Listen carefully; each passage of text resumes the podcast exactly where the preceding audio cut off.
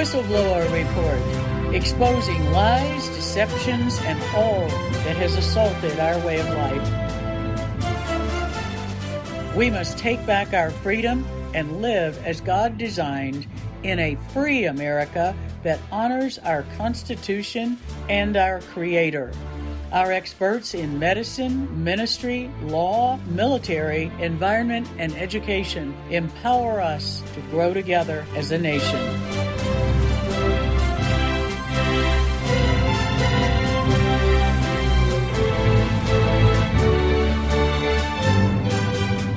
For such a time as this, the Whistleblower Report offers truth and solutions.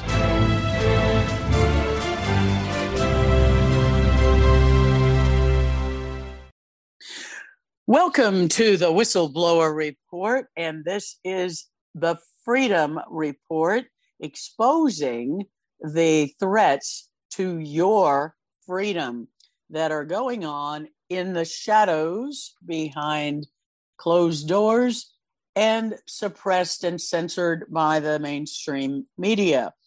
This is Dr. Lee for America with Truth for Health Foundation Whistleblower Report airing on America Out Loud Talk Radio Monday through Friday, 12 noon and 12 midnight Eastern Time, and on www.whistleblowerreports.org for all of the archives.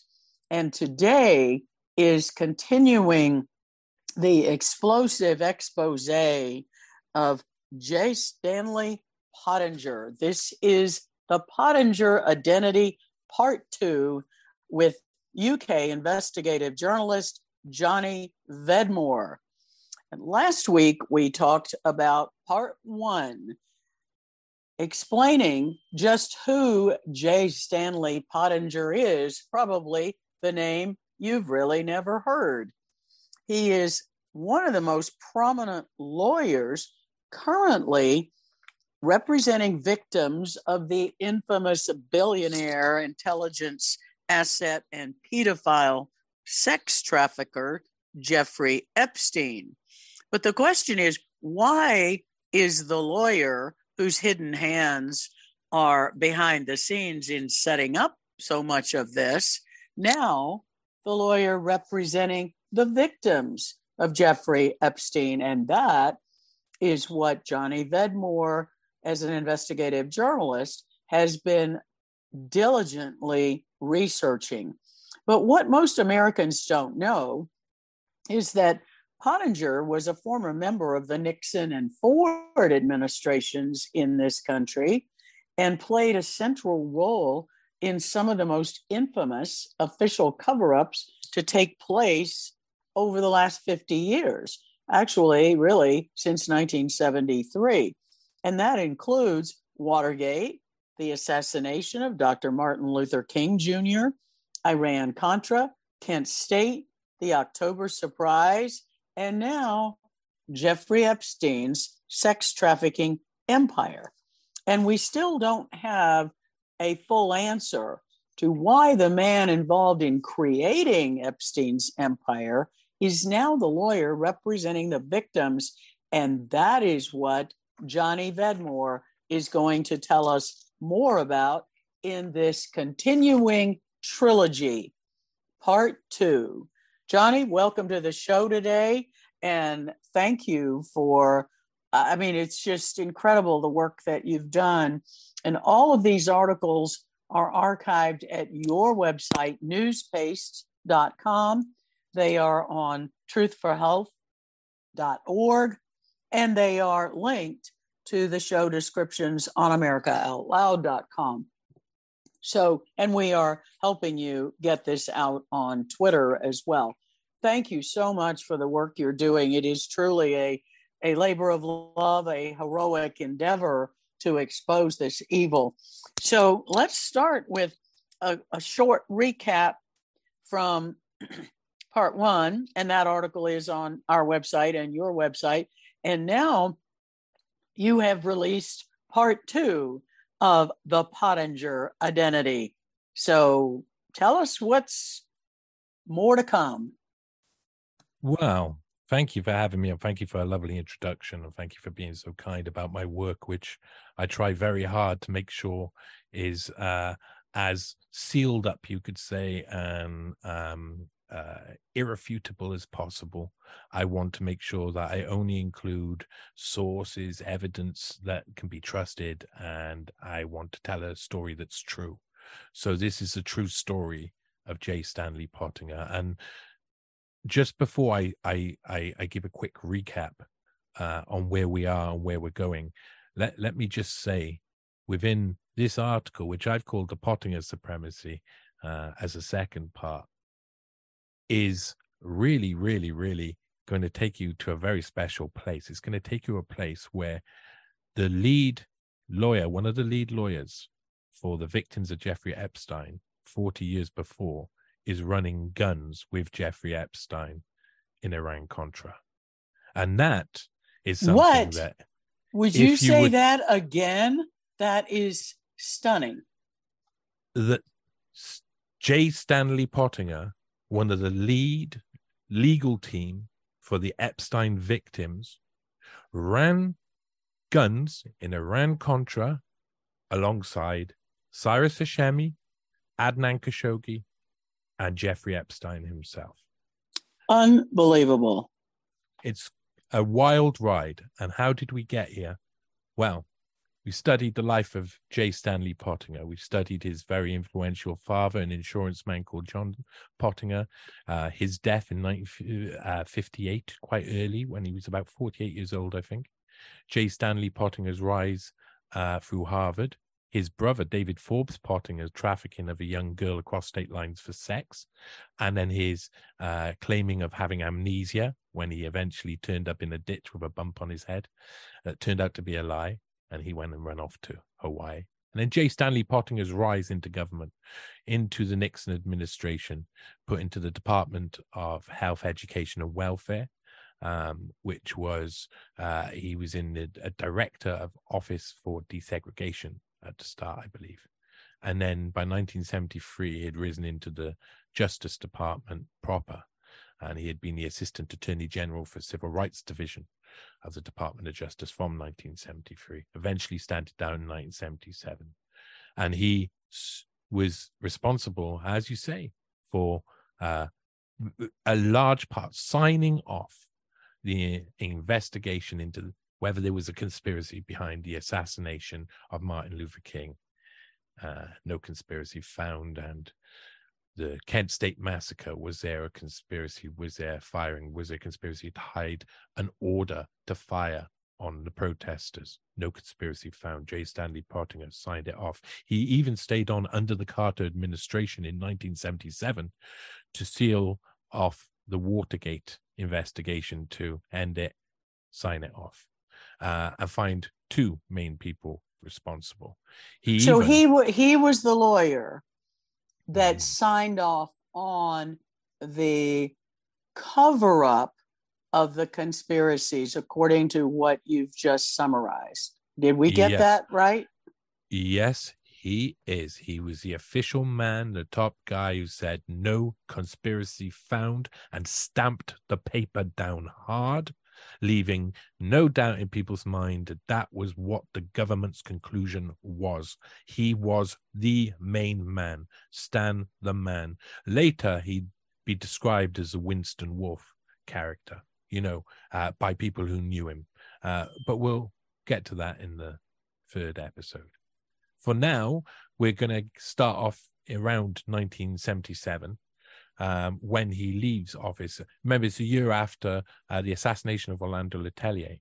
And during that, um, he had helped his friend, George H.W. Bush, uh, to who was director of the CIA at that time, uh, to uh, get legal authorization for the surveillance of U.S. citizens domestically under the auspices that Operation Condor needs to be looked at. And it was like, you know, it, it's, it's it's not very often that domestic surveillance is allowed in U.S. history. So that's quite a big uh, thing to be the person who signs that in, and and the fact he had such a connection to uh, George H. W. Bush, and that connection will continue and will continue in this part very much so. I mean, it's a fantastic uh, story I'm going to tell you, and it's all backed up with the evidence.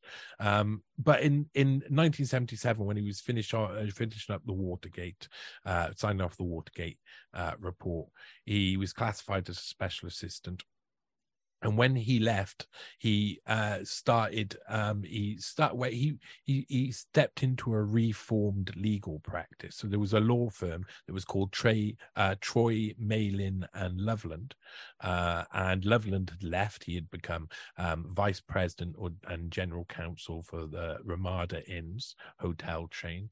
Um, and they reformed as troy malin pottinger. And pottinger arrived and uh, he had a few cases really important cases as well. But it's really interesting. He was like, really, he was like a compliance officer of the highest order for the biggest companies. During this period, Pottinger would uh, represent uh, Mead, uh, a, quite a, a, large company, against a hostile takeover by Armand Hammer's Occidental Petroleum. Um, and he would work um, for uh, another company too, um, Chemical Bank, uh, big. I mean, Chemical Bank. It was, I think, it was the sixth largest um, bank in the nation at the time, and these organizations had different needs for like the compliance style officer. Uh, like top end compliance officer. Mead needed to stop Occidental Petroleum taking over them. And so, what they wanted to do was get Pottinger and his team in to find all of the illegal things that Armand Hammer's Occidental Petroleum had done, all of the naughty things to use against them uh, and see where they have not complied. Whereas with Chemical Bank, banking uh, technology was improving, computer technology was improving, record keeping was improving. That left issues about dodgy transactions the banks had done before and accepted before. And now this was once updated, could potentially be easily more easily searched by uh, IRS or whoever else wants to um, check the the the the facts, and they would find links with um, uh, money that uh, would would cause uh, big fines, and this happened a fair few times. Um, Chemical Bank was fined during the late seventies and eighties for uh, n- uh, not uh, I think it was the Bank Secrecy Act or something it was called. Um, uh, that was it, it, was it was put into action in 1970, but it was never enforced. So by 1978, when it started to get enforced, this was the rise of this sort of thing the compliance officer the people who would go in and he was a really i mean these these companies were big and he was working at the top level and he was seen as very important but it's you know and and armand hammer when you're going up against armand hammer and um uh, Occidental Petroleum. What you've got to understand that Dr. Armand Hammer had loads of intelligence links himself. There's a story that Pottinger is involved in telling, in actual fact, that's um, about uh, someone walking in on Armand Hammer on his knees in his underwear with two KGB officers in Moscow, and they're blackmailing him. And there's a whole story behind it. So Armand Hammer was obviously mixed up with loads of different things. But when they got Pottinger on the case, he came in and uh, within no time whatsoever, Occidental Petroleum had decided to withdraw they had they they had seen they had you know once it got to court that Pottinger was a man. He was able to um, make anybody afraid, even uh, people who had uh, managed to uh, navigate intelligence operatives, etc. Well, Pottinger was an intelligence operative by this point. He was becoming one more openly. I mean, the, the it, when Pottinger becomes a member of the CIA is quite hard to tell whether it was he was recruited in Harvard uh, around the time when the CIA and CFR are prolific within Harvard, whether he was recruited just out of of school, whether he was recruited before he went to university, or whether he was recruited through his time in Justice Department, whether it was when he first met Gloria Steinem in uh, 1974, who was we'll talk about later in this, and was also um, uh, heavily linked with the CIA during this period, or whether it was afterwards while he was compliance officer, or whether it was when he was helping the CIA out, out with Orlando Letelier, or whether it was in 1980. But in 1980, that's where we see J. Stanley Pottinger become a uh, spy on a level with James Bond no doubt whatsoever, a high level operative working for the Central Intelligence Agency. Um, uh, this, this, it should should uh, uh, shock people, but it should also be known.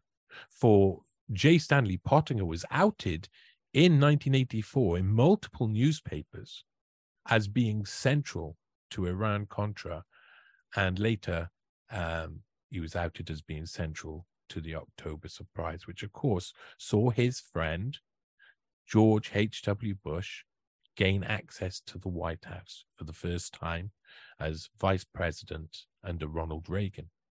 And is a really important to explain how Pottinger's involvement in this. It's really important to understand how how central he was this isn't just a man. This is a man for all seasons. This is a, a spy of the highest order.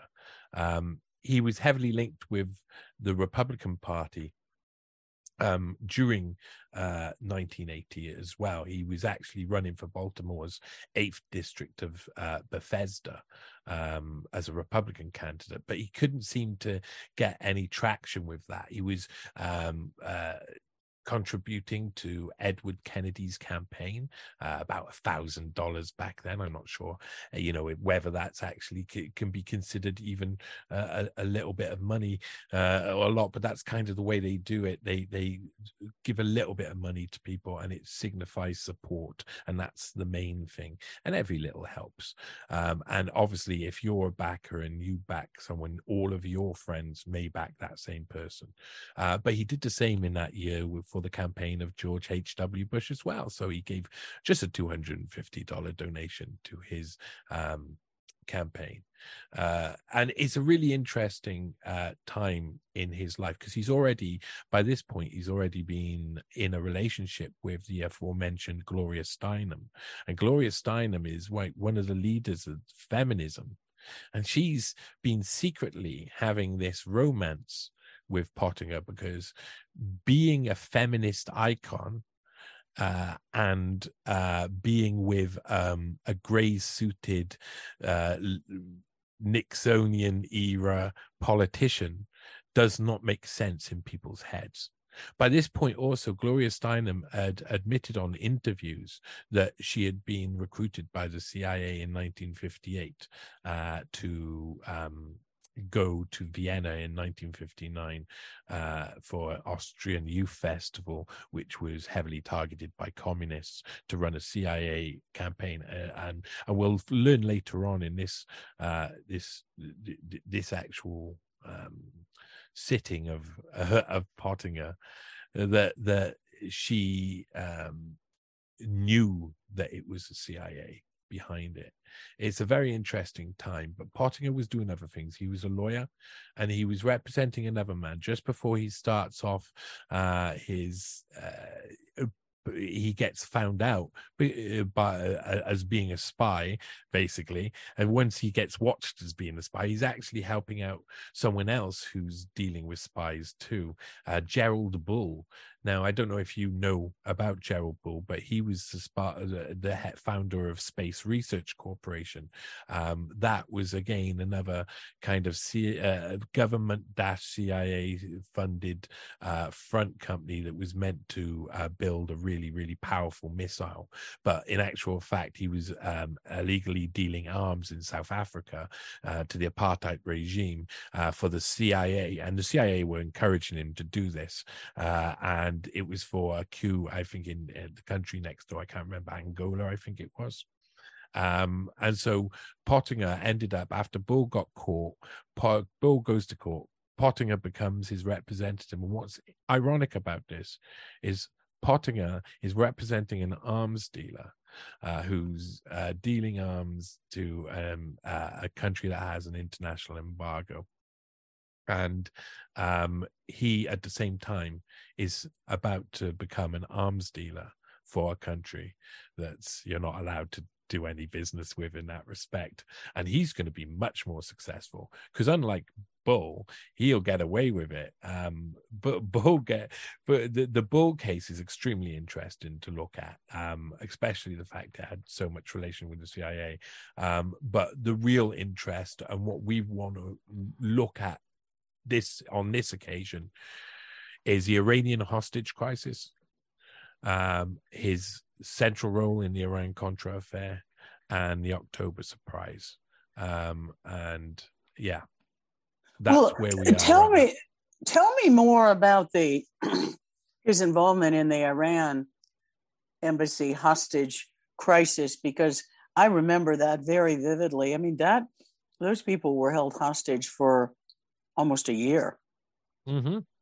In, in no, fact, more, it might have been more. might have been slightly yeah. more than a year, as I recall now. It, it, it's easy to remember. This is how easy to remember. It was 444 days. So you you wow. it's, it's yeah, and um and and these people were taken in. I think it was December 1979 and uh it basically from uh, from the office i don't know it wasn't it was november 1979 maybe uh, yeah, it was November 1979, and it was by December 1979, J. Stanley Pottinger was trying to get involved, and he was trying to get involved. He he wrote to Warren Christopher, who was then the Deputy Secretary of State, and he was writing on behalf of one of his clients. But he wasn't just a client; he was actually hundred. He had hundred thousand dollars invested in um, a bank with Cyrus Hashemi, and Cyrus Hashemi is one of a. He was one of the Hashemi brothers. He, like I say, he was a financier, but he wasn't only that. He was doing lots of things behind the scenes, um, and uh, he was a link to certain people in Iran um, that were uh, uh, had links to Ayatollah Khomeini, and it meant that um, it, it, he he saw his opportunity, and his brother, especially Jamshid Hashemi, saw their opportunity to try and uh, be a go-between um, at least that's how it's presented. And Pottinger is his representative. And that's how it's also presented. But we know Pottinger's, you know, dealing with CIA stuff all the time. And later on, we find out Cyrus Hashemi was working for the CIA. So it just seems like it's a bunch of CIA guys who are, are working together. We know loads about this. And the reason we know loads about this is because um, it was a federal agency. I don't think it was the FBI, but it was some sort of a federal authority that agreed that the FBI could wiretap um, the offices of Cyrus Hashemi, and they picked up loads of chatter between Pottinger and Hashemi, and this all came out in uh, 1984 eventually. Um, but it's an extremely interesting time because Hashemi was trying to work his way into the negotiations. They believed that um, they could potentially um, change the game.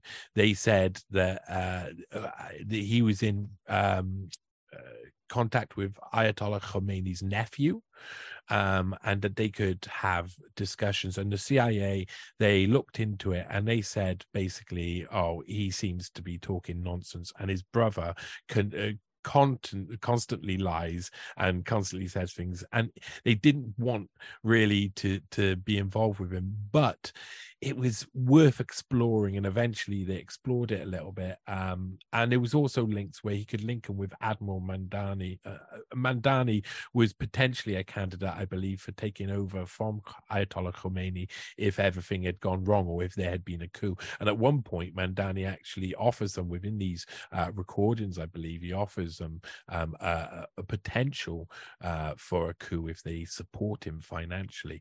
And so Pottinger is involved with uh, the CIA drop of money to Cyrus Hashemi so that he can go and help with the uh, campaign in Iran for president for um, uh, Madani.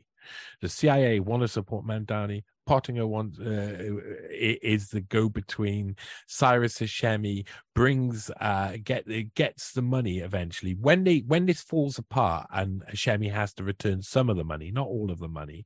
Hashemi will return that money to the CIA via Stanley Pottinger's office. So he drops the money literally at Stanley Pottinger's office. Um, so sounds like that's the definition of money laundering doesn't it doesn't it just and and uh, the cia cogan from the cia told the hashemis originally there was no strings attached to the money but requested accounting and it was meant to run the campaign for madani to become president so that they could get him on side. Um, and if they could get him on side then they'd be inside further. But of course um, the hashemis were hard to trust and often ripped people off. Uh, they estimated that in the end that only a hundred thousand dollars of the money that the CIA had handed across had actually been used uh, for the operation, and the Hashemis returned two hundred ninety thousand dollars. So there's obviously one hundred ten thousand um, dollars missing, and uh, they they said basically, you know, we we we're not going to work with you again, and they completely cut off contact with the Hashemis. Wow, completely just for a little bit because uh, by the late February um, there was like uh, there was meetings between Cyrus Hashemi, Reza Passandideh, the Ayatollah Khomeini's nephew, and Pottinger in Europe. So he started to meet with the central characters in Europe. Well, that, I find that all of this is certainly very um, interesting, also very alarming to learn more about what was really going on behind the scenes during that turbulent period in America's history. And I'm eager to see how this is going to have tentacles that connect to the events of today toward moving towards the global elites' efforts for one world government because I'm sure you're going to draw those connections as well. We're going to take a break in just a moment. But, Johnny, I, I, I think your historical perspective is invaluable. And it's also important to see how this empire was built over time that leads to the scandals that are unfolding today. And we are appreciative to the independent journalists like you and so many across America and in other countries who are doing their best to expose this evil that the media empire, which is controlled by only about six companies globally, is covering up and censoring. So, and even even on Twitter, Twitter is moving back to more censorship under the new CEO. So we really have limited ways to get this information out to the public. And I'm grateful for you sharing your expertise and research with our whistleblower report audience.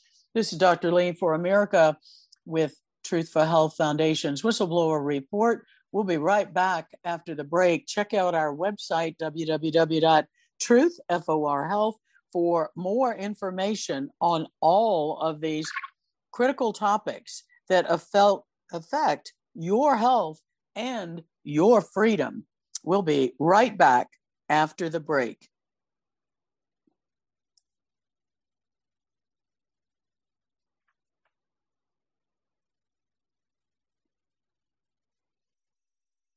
This is Dr. Lean for America with the second half of the Whistleblower Report with investigative journalist, UK investigative journalist Johnny Vedmore.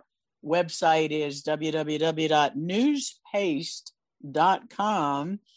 And he is bringing us part two of the Pottinger, as he called part two, the Pottinger Supremacy, part one.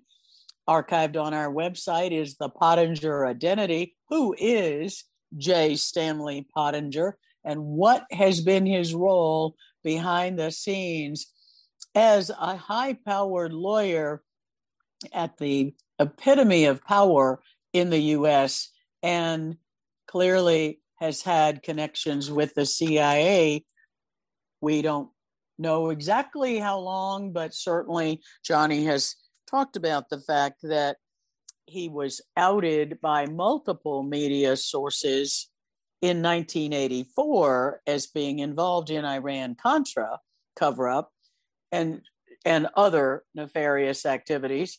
So Johnny, start painting a picture for how some for our listeners today for how some of these threads are ultimately leading towards the scandals of today with the Jeffrey Epstein empire that was involved in sex trafficking and blackmailing of high level politicians, judges, celebrities, and so on.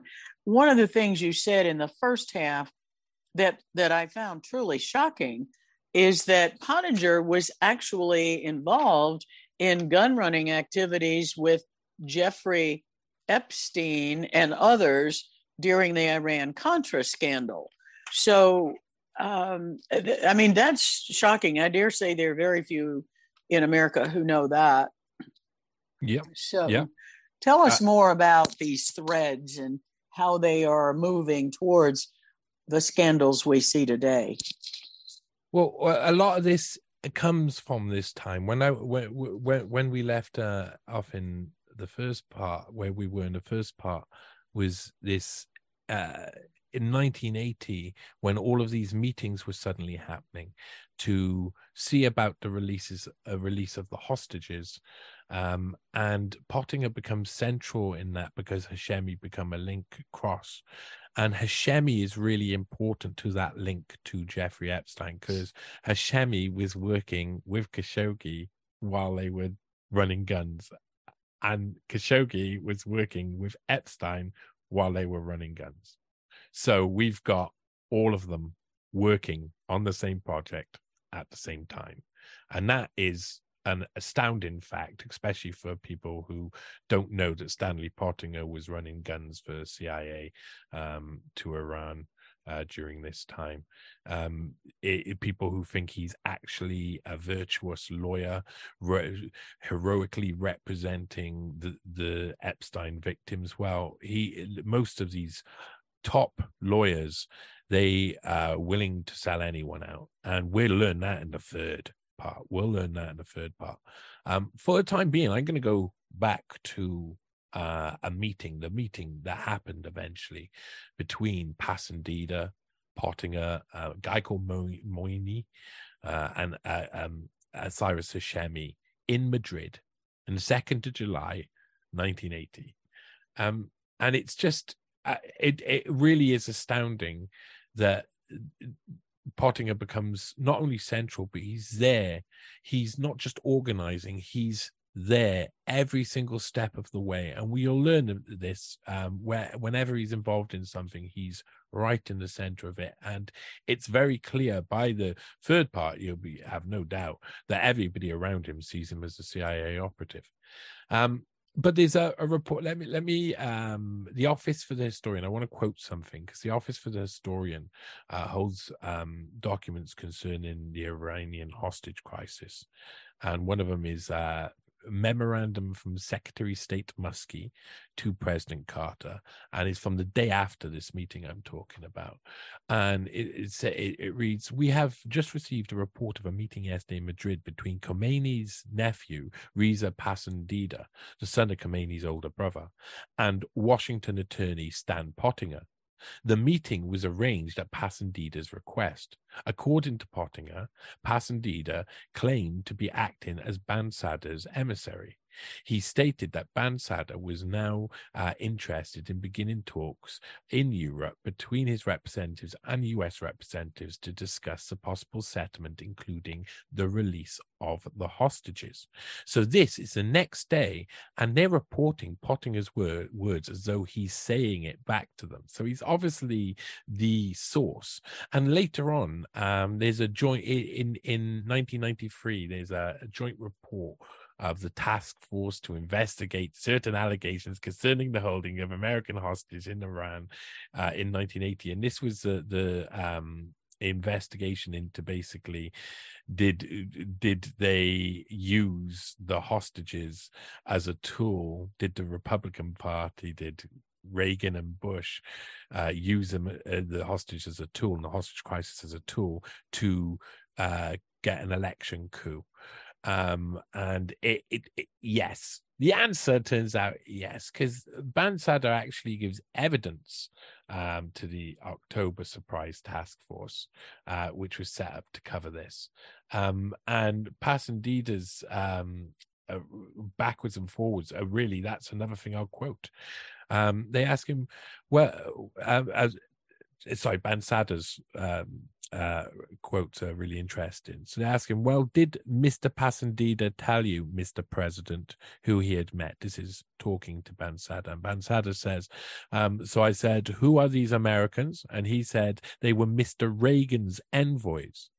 So Mr. Passandideh believed that the people that he was meeting were people that Reagan had sent and Bin Sadr says, Yes, quite, because he told me that if the deal is not made with you, then they'll make the deal with your rivals. And with Mr. Carter, they were already in contact. They had three different channels of communication with President Carter those two French lawyers, a Swiss ambassador, the German ambassador. So it wasn't worth talking about that with Mr. Pan's, uh, Passandideh.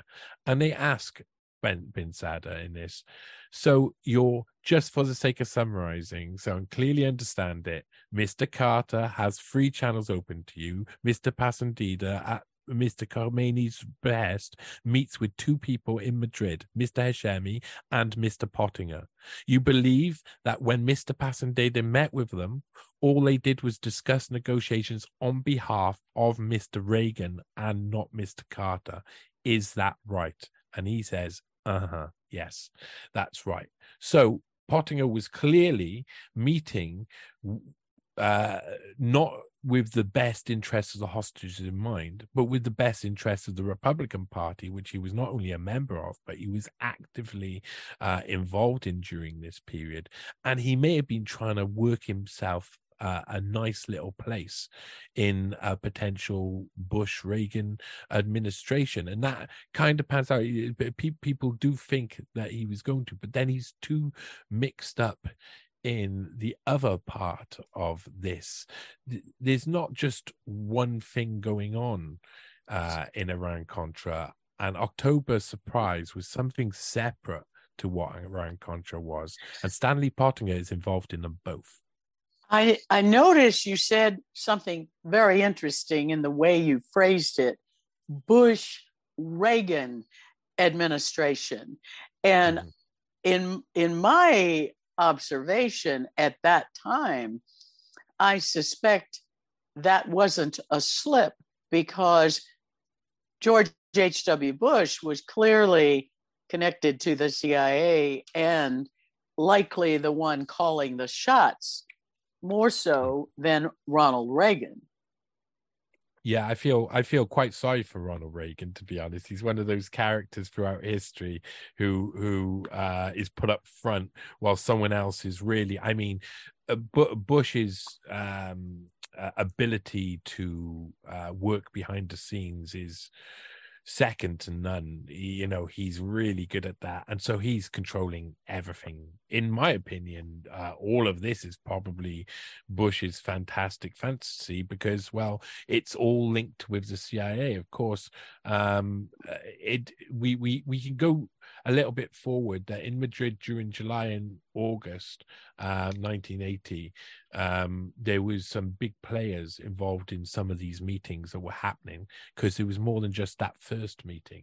Um, once they realized that there was a potential of exploring this option, suddenly all of them came out. So um, Ari Ben Menashe, who was a former Israeli intelligence operator, um, did, he, he, testified to certain uh, meetings in Spain between William Casey, um, who was Reagan's campaign manager at the time, of course, but would later become the head of the CIA uh, in 1981. So you could say he was potentially awarded.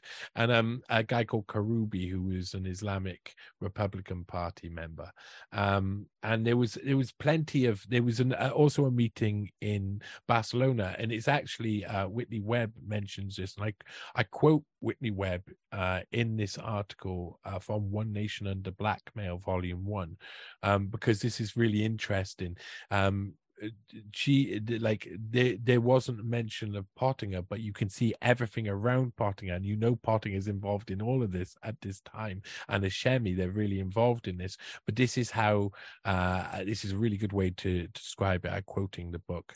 Um, according to Jamshid, that's Jamshid Hashemi, Cyrus Hashemi's brother, Casey flanked by Donald Gregg and an unidentified man, attended two days of meetings with himself, his brother Cyrus, and Iranian officials in Madrid in late July concerning the hostages. Much of the debate relating to the October Surprise Task Force revolved around Casey having been in London for World War II historical conference on the days when he was alleged to be at Madrid. The task force noted that there were significant ambiguities in the conference attendance record, making it hard hard to know whether Casey could be consistently accounted for in London. Madrid is only half an hour from London by plane, conceivably giving Casey enough time to move between the cities and a relatively insignificant in a relatively insignificant amount of time. While the media soundly rejected the possibility that this occurred, a State Department cable later emerged from this precise time period stating Casey had indeed been in Madrid for purposes unknown. She later points out that Robert Keith Gray, um, um, who was also working on Reagan's campaign, uh, was also there. So the Reagan Reagan's team moved in. These are the guys who will be rewarded later, but Reagan's team, but you know they're driven by George Bush. This is all uh, CIA linked people, and George Bush's best mate is in the center of it, slowly, you know, uh, working it all. Um, it's a very eh, there's there's Cyrus Hashemi. It doesn't end up working out well for Cyrus Hashemi. Eventually, he dies of a fast acting leukemia, which is believed to be uh, because he had done so many operations with the CIA that eventually had to go. But there's something else happened. Um, because in the same year as the October Surprise, in the same year as Pottinger is defending Gerald Bull, and this is where the really interesting thing comes in for me, at least. Um, uh, there was Pottinger and Cyrus Hashemi, along with his brother Reza Hashemi, uh, shipped arms through Netherlands Antilles Trading Company um, uh, to a destination to a firm in Switzerland, um, and that was as they were moving arms over to Iran. And this all got picked up in cables for law enforcement, and they started bugging uh, the offices um, of the people involved. So um, Hashemi's New York office was se- secretly under surveillance, and they discovered that um, there was loads of activity happening, and um, the, the there was uh, arms dealing. This was Iran Contra. This was it. This is it. This is it. This is Iran Contra. And involved in this, involved with this group, is Adnan Khashoggi and an Iranian man. Oh, God, I'm going to butcher his name. Man, uh, Manucher Ghorbanifar, I think his name is Gorbanifa. Um, it's it, uh, Iranian names can be a mouthful. Um, and they were employed as conduits. Now, everybody knows about Adnan Khashoggi's relationship with Jeffrey Epstein during this period period. Um, and it's quite astounding to find out that Pottinger, again, not mentioned so much. You you you look at the um people you look at the evidence back then and Pottinger's name doesn't come up, you have to really dig away to find that Pottinger is central to all these things. He's very secretive in the way he acts. Um, but in inside uh, this uh, th- this article, the Pottinger supremacy, there's lots of different links, but there's also lots of different uh, source material that you can go and explore that have masses of uh, data points that prove these things, and a lot of this is recorded. So Pottinger's name does come up again and again. Um, and and it's quite uh, the the the actual um October surprise stuff should could be a story in itself. You know the Orlando Letelier could be a story in itself. All of these are massive articles in themselves. They're books within themselves. And Pottinger's been involved in all of these different scandals to some extent. He's been a central figure. Um, but th- th- this is now, this is really important to understand. Pottinger is representing Cyrus Hashemi. Um, and Hashemi links to Khashoggi cannot be disputed. Uh, they had worked together before um, they were smuggling. Um, and there's a Newsday article uh, that notes he, Hashemi, had represented the Iranian state oil company in London and had been a partner of Khashoggi's and Furmark's in an unsuccessful attempt in early 1985 to supply arms and other goods to Iran. That was another attempt. But Hashemi and Khashoggi split before Khashoggi went on to serve as a middleman in the US sanctioned arms deal. Some sources say Hashemi also knew Gorbifan, uh, whom uh, he introduced to Khashoggi. But this is related to something else, and there's lots of uh, evidence that Hashemi and Khashoggi all through this time are all linked up, um, uh, especially also, uh, like I say, Pottinger himself is invested in um, Hashemi's first Gulf Bank and Trust. So the chances that these people are not attending the same venues and going to the same places I believe that out there somewhere is going to be a fantastic picture that shows Pottinger, Epstein, Khashoggi, and Hashemi, and it would be fantastic to see it. But until now, no one's been able to place Pottinger in all of these places and realize that that is of significance. And this is the the one thing that's really important to understand. When I explain it out to you, it's so matter of fact and so obvious.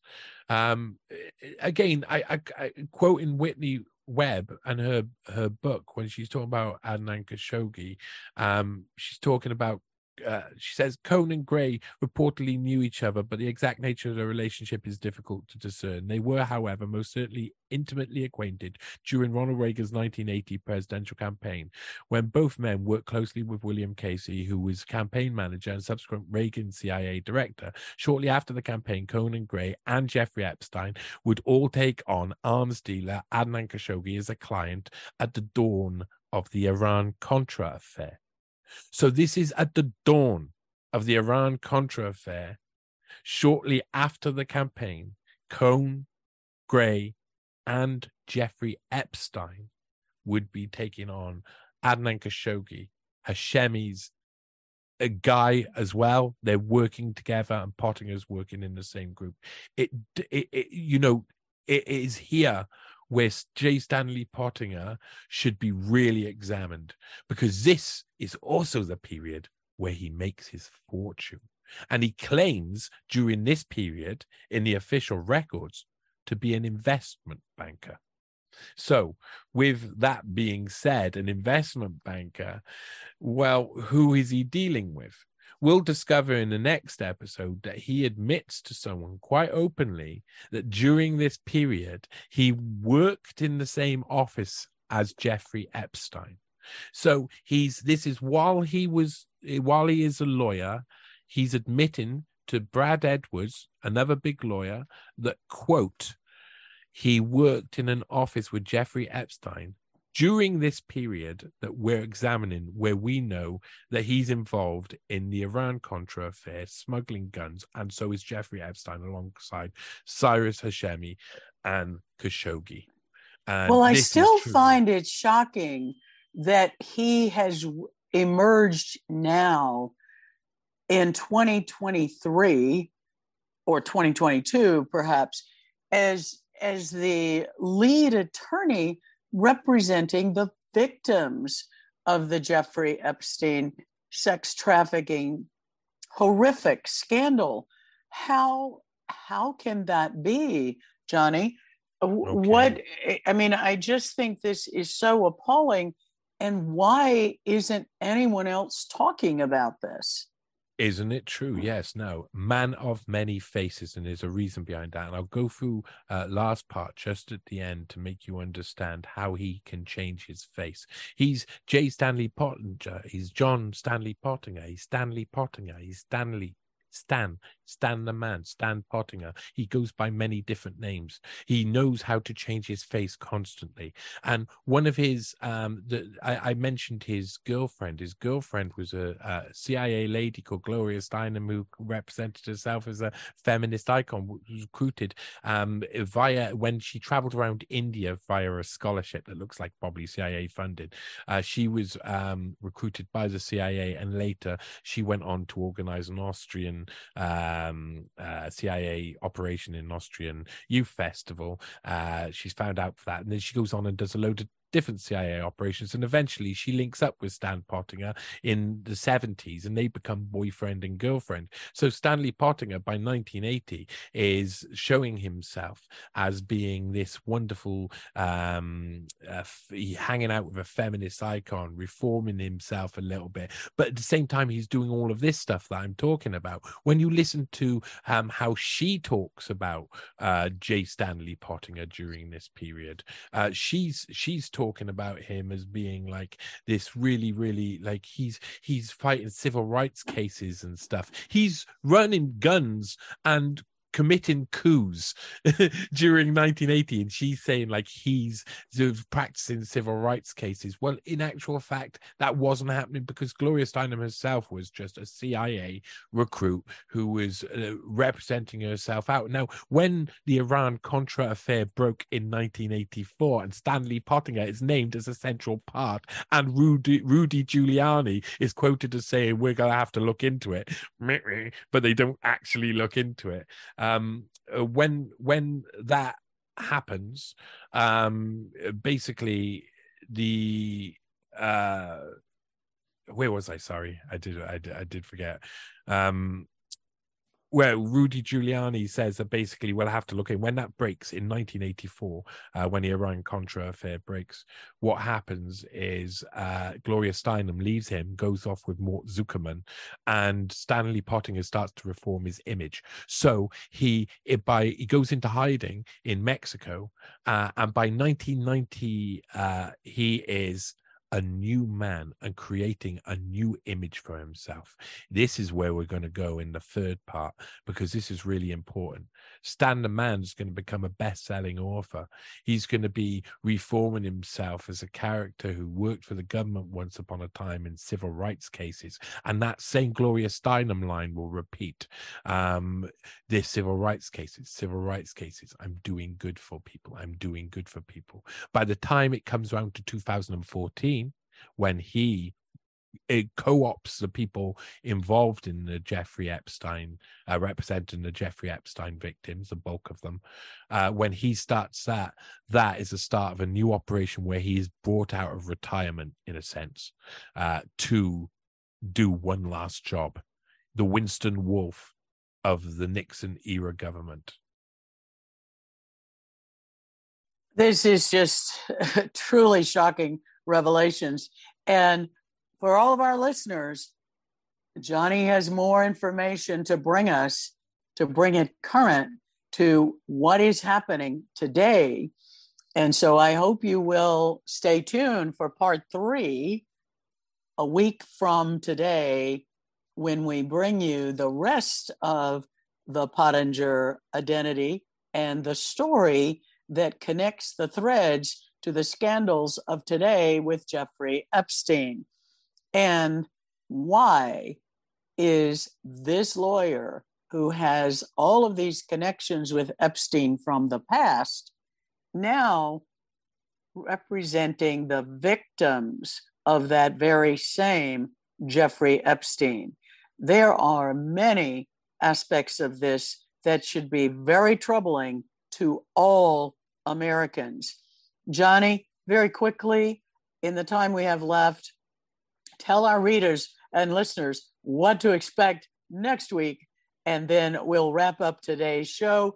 And his part two article will be linked with the show for you to read all of these well researched, documented details. Excellent. Thank you. Next week, we'll be indulging in the Pottinger ultimatum. And even just thinking about it. I thinking I, I I'm I'm finishing off the uh, the final draft of the article now, and I, I I'm like almost brought to tears by what it actually represents because it represents truth. It's going to show something that no one else has been able to show, and it's going to be fantastic for everybody who reads it. They're going to be amazed.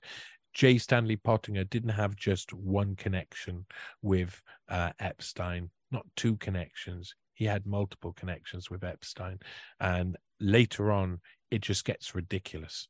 It is going to be a, a ride. I don't think anybody really realizes what is going on in the Epstein case until you view, view it through the right uh, lens. And J. Stanley Potting is a fantastic lens.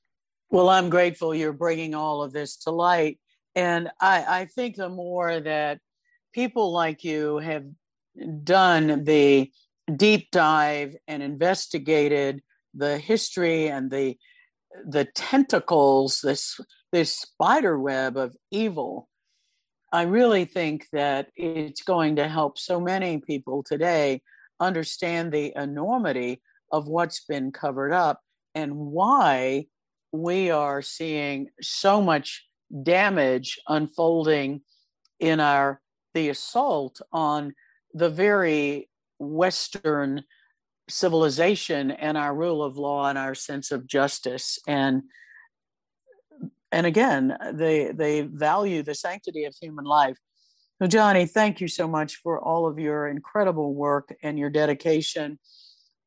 Check out johnny's website at www.newspaste.com go to truthforhealth.org for more on this and many other stories that affect your life, your health, and your freedom.